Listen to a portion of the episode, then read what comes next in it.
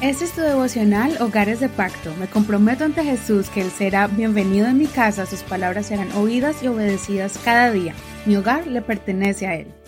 Abril 29, diciendo y no haciendo. Romanos 2. He aquí tú tienes nombre de ser judío, te apoyas en la ley y te glorías en Dios. Tú conoces su voluntad y apruebas lo que más vale porque estás instruido en la ley. Tú estás persuadido de que eres guía de los ciegos, luz de los que están en tinieblas, instructor de los que no saben, maestro de niños, teniendo en la ley la completa expresión del conocimiento y de la verdad. Tú, pues, que enseñas a otro, ¿no te enseñas a ti mismo? Tú que predicas contra el robo, ¿robas? Tú que hablas contra el adulterio, ¿cometes adulterio? Tú que abominas a los ídolos, ¿cometes sacrilegio? Tú que te jactas en la ley, deshonras a Dios con la infracción de la ley? Porque como está escrito, el nombre de Dios es blasfemado por causa de ustedes entre los gentiles.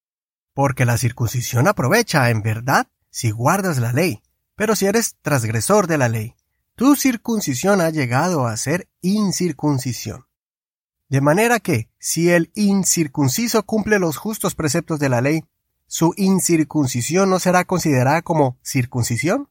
El que físicamente es incircunciso pero guarda completamente la ley, te juzgará a ti, que con la letra y con la circuncisión eres transgresor de la ley. Porque no es judío el que lo es en lo visible, ni es la circuncisión la visible en la carne, sino, más bien, es judío el que lo es en lo íntimo y la circuncisión es la del corazón, en espíritu y no en la letra. La alabanza de tal no proviene de los hombres, sino de Dios. Hace poco un gran teólogo reconocido a nivel mundial murió. Cuando murió salió a la luz la vida falsa que había vivido, que hasta en los noticieros se reportó su doble vida. Estas clases de personas empañan todo el trabajo y buen ejemplo de muchísimos que sí vivieron vidas intachables durante toda su vida. El apóstol Pablo expone este gran problema que ocurre entre todos los seres humanos, creyentes o no creyentes. Pablo se dirige especialmente a aquellos que son creyentes y que conocen la ley de Dios, como los judíos, que fueron escogidos por Dios y les confió su ley. Muchos de los que deberían ser maestros enseñaban lo que no se debía hacer, pero ellos mismos lo hacían. Enseñaban a apartarse de las cosas pecaminosas como el robo, adulterio, idolatría y cualquier otra clase de acciones desagradables a Dios, pero ellos mismos quebrantaban esos mandamientos y las enseñanzas que ellos mismos daban. Esto mismo se aplica a aquellos que no conocen los mandamientos de Dios por medio de la práctica religiosa, pero que fueron creados por Dios con conciencia y sentido común, poniendo Dios en sus corazones las cosas que son correctas y las que son indebidas, y así sabiendo lo que es bueno y malo.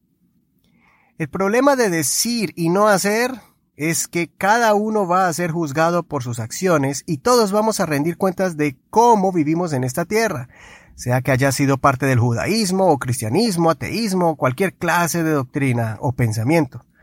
No va a haber excusa. O se vive correctamente agradando a Dios, o sufriremos cada uno las consecuencias de esa doble vida. La circuncisión era señal de que los judíos eran parte del pueblo de Dios, pero de nada sirve ser circuncidados si se está practicando cosas que desagradan a Dios. Asimismo, el bautismo es una práctica que simboliza la circuncisión del pecado en nuestras vidas, pero si se sigue practicando cosas malas, entonces de nada sirve si estamos bautizados.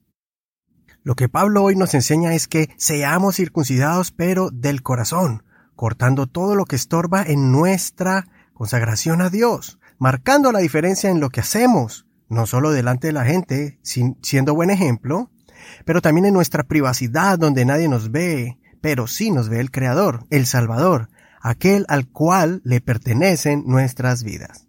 Consideremos, ¿cómo estamos caminando en este camino de salvación? ¿Nos estamos acostumbrando a vivir una doble vida? ¿Somos dos clases de personas, una en la iglesia y otra en la calle?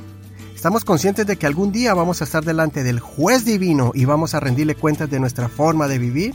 Si hoy tuviéramos que presentarnos ante el trono de Dios, ¿Él nos miraría con alegría o con desilusión? Soy tu amigo Eduardo Rodríguez. No olvides leer el capítulo completo.